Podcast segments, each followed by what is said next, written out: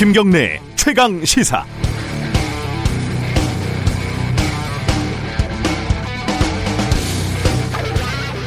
박영선, 오상호, 김영춘, 나경원, 오세훈, 박형준, 안철수. 자, 퀴즈입니다. 이분들의 공통점은 무엇일까요? 정치인이고 당연히 이번에 선거에 나온 유력 후보들입니다. 근데 그거 말고요. 재산? 이 다들 부자일까요? 또 찾아보니까 그건 아니더라고요. 재산 공개를 보니까 안철수 대표 같은 경우는 재산이 한 천억이 넘는 큰 부자고 우상호 의원은 한 8억 정도, 박형준 후보는 한 14억 정도. 아주 부자라고 하긴 좀 그렇죠. 나경원, 오세훈, 박영선 후보는 40억, 50억 이 정도 있으니까 꽤 부자지만요. 그럼 뭘까요? 네, 나이가 다들 엇비슷합니다. 뭐 신기하게도 대략 모두 다 60세 안팎이에요. 환갑이거나 환갑이 지났거나 환갑이 거의 다 됐거나 심지어 이 박영 박원순 전 시장도 당선됐을 때는 이분들보다 몇 살 적었습니다. 박영선, 나경원, 오세훈, 안철수 정확히 10년 전에 어, 서울시장 선거 때 얽히고 설켰잖아요. 근데 이분들 나이가 그때는 50세 전후였다는 겁니다.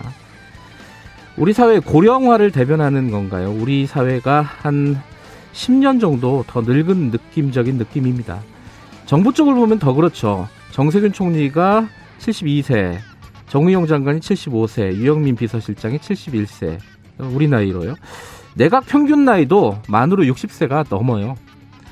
물론 경륜 중요합니다. 영화 은교의 대사 유명하죠. 너희의 젊음이 너희 노력으로 얻은 상이 아니듯이 내 늙음도 내 잘못으로 받은 벌이 아니다. 동의합니다. 저도 점점 나이를 먹어가고 있고요. 내일 모레 50이네요. 그런데 나이를 드는 게 서럽다는 54살 소카 이재용 대표는 우리 미래를 부모 세대에게 맡겨야 하는 건 더 서럽다고 맙니다. 청와대 내각, 정치권, 우리 공동체의 중요한 의서 결정 구조에 60대, 70대는 흔하지만 30대는 희귀하고 20대는 멸종이죠. 어쩌면 말이죠. 이 늙은 사회가 지금의 젊은 세대에게 보이지 않는 페널티를 주고 있는지도 모르겠습니다. 미래를 언제나 과거에 맡겨야 하는 것은 좀 부자연스럽지 않나요? 1월 22일 금요일 김경래 최강 시사 시작하겠습니다.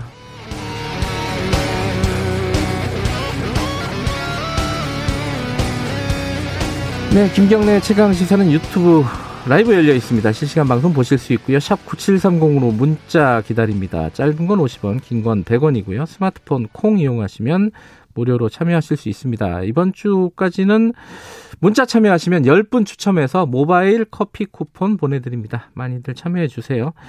일부에서는요, 김학의 전 법무부 차관 출국 금지 의혹, 이게 본격적으로 뭐 압수수색 들어가고, 검찰이 법무부를 압수수색했다 그러고 이게 양쪽 얘기를 좀 오늘 차분히 좀 들어보도록 하겠습니다.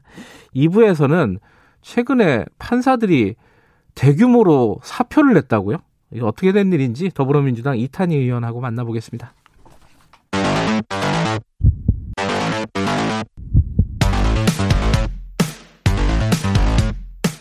오늘 아침 가장 뜨거운 뉴스 뉴스 unboxing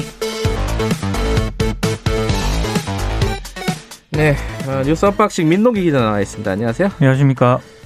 민동기 기자는 저, 저 서로 안 물어봐서 모르겠는데 저랑 나이가 비슷하시죠, 그죠? 거의 비슷합니다. 네. 우리도 이제 아직 50대는 아닙니다.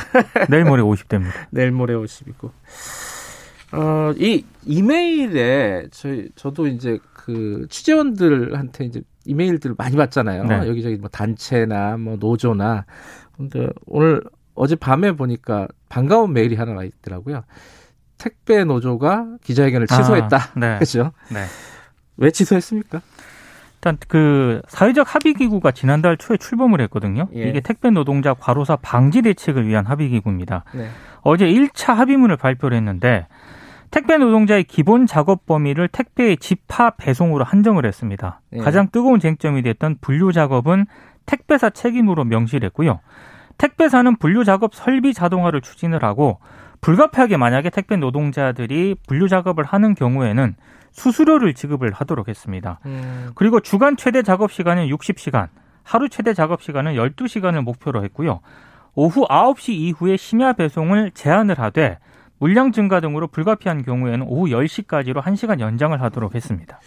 이게 이제 어 일단은 어 단추를 하나 끼운 건데 네. 과로사 이런 것들을 방지하기 위한 이게 결국은 택배료 상승으로 가는 갈 수밖에 없는 거 아니냐 이런 얘기들이 많아요. 그러니까 사실 지금 이 1차 합의문이 어느 정도 의미가 상당히 있는 건 맞는데요. 예. 지금 체계에서 이 노동 시간을 좀 단축을 시키지 않습니까? 네. 그러면 택배 노동자들 입장에서는 임금이 깎이는 그렇죠. 거거든요. 그렇죠. 그래서 나오는 얘기가 택배비 현실화입니다. 근데 음. 이 택배비 현실화 같은 경우에는 일단 이게 1차 합의문이기 때문에 네. 2차 합의문을 통해서 논의를 해가기로 했고요.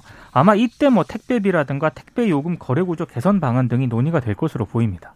우리 택배비가 보니까 뭐 이른바 선진국들에 비하면은 낮은 건 사실입니다. 그죠? 너무 쌉니다. 음. 네.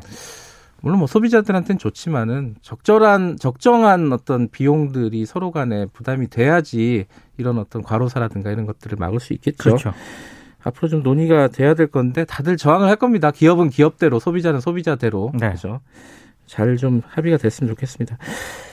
그 와중에 뭐 통계가 하나 나왔는데 산재 사망자가 작년에 오히려 그 지난해보다 더 증가했다고요? 그러니까 2019년에 비해서 27명 증가해가지고요. 예. 882명으로 집계가 됐습니다.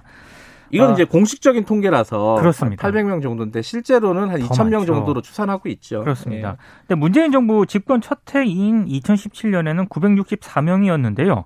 이게 2019년에 855명으로 줄었다가 네. 다시 이제 조금 증가를 했다는 그런 얘기인데요. 그 경기 이천 물류창고 화재 사고 있지 않습니까? 아, 예. 여기서 많은 그 노동자들이 사망을 하면서 영향을 좀 미친 것으로 보입니다. 30명 넘게 사망을 했죠. 그렇습니다. 예. 근데 어찌됐든 노동부가 앞으로 이제 감독을 강화하겠다고 밝히긴 했는데 예. 노동계는 여전히 좀 불만입니다. 그러니까 이 노동부가 강화를 하겠다고 하는 게 뭐 소규모 사업장의 위험 공정이라든가 장비 개선 비용 등을 지원을 하겠다. 네. 이런 내용이거든요. 근데 노동계 쪽에서는 결국에는 이런 이 문제는 현장에 있는 노동자가 산업안전보건위원회에 참여를 해서 여러 가지 그 사업주와 함께 산재 예방 활동에 참여하는 게 핵심인데 결국 이런 내용은 빠져 있다 이렇게 음. 비판을 하고 있습니다. 어제는 좀 뜻깊은 날이었습니다. 여기에 뭐 찬성을 하든 반대하든 그렇죠. 네, 검찰의 수사 기소 독점이 사실상 처음으로 깨진 날이죠. 헌정 사상 최초로 검찰 외에 수사권과 네. 기소권이 있는 상설 조직이 만들어졌습니다. 이제 네. 공수처가 정식으로 출범을 했는데요. 일단 김진욱 공수처장이 아, 걸, 결코 오만한 권력이 되지 않겠다라고 얘기를 했고요. 네. 이뭐 많은 많이 보도가 되긴 했습니다만 공수처는 전현직 대통령 그리고 국회의원, 판검사 등 상급 이상 고위공직자 등을 수사 대상으로 하고 있고요.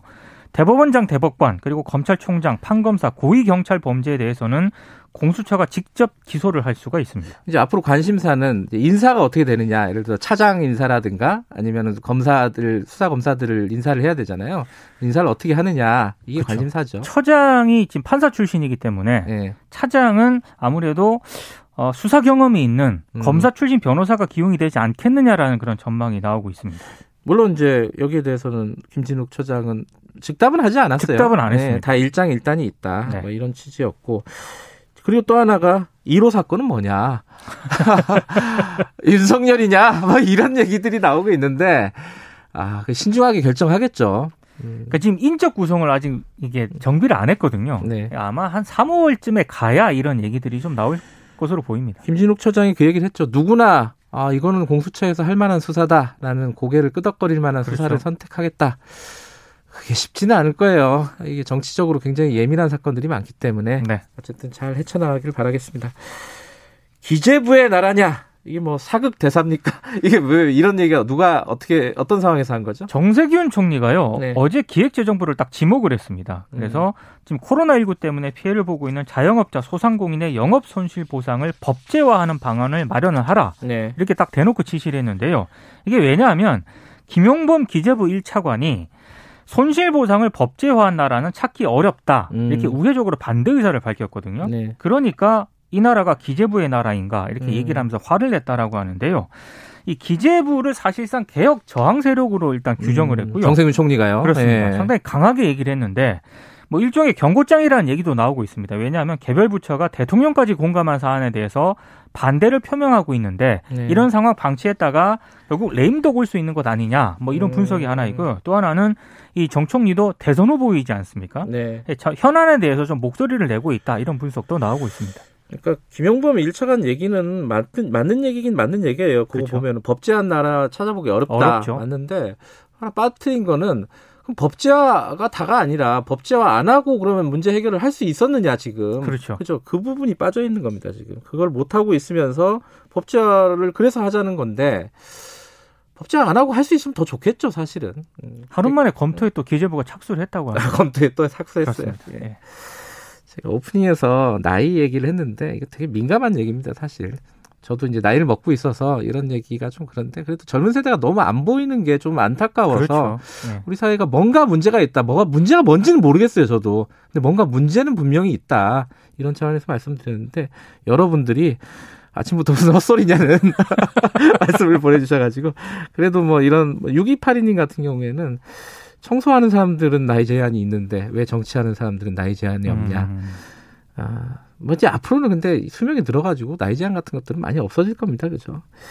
어쨌든 뭐 나이가 다는 아니지만은 그래도 세대 간의 균형 같은 것들은 조금 고려해야 되지 않느냐 그렇습니다. 이런 취지에서 말씀드렸습니다. 뉴스 언박싱은 여기까지 듣겠습니다.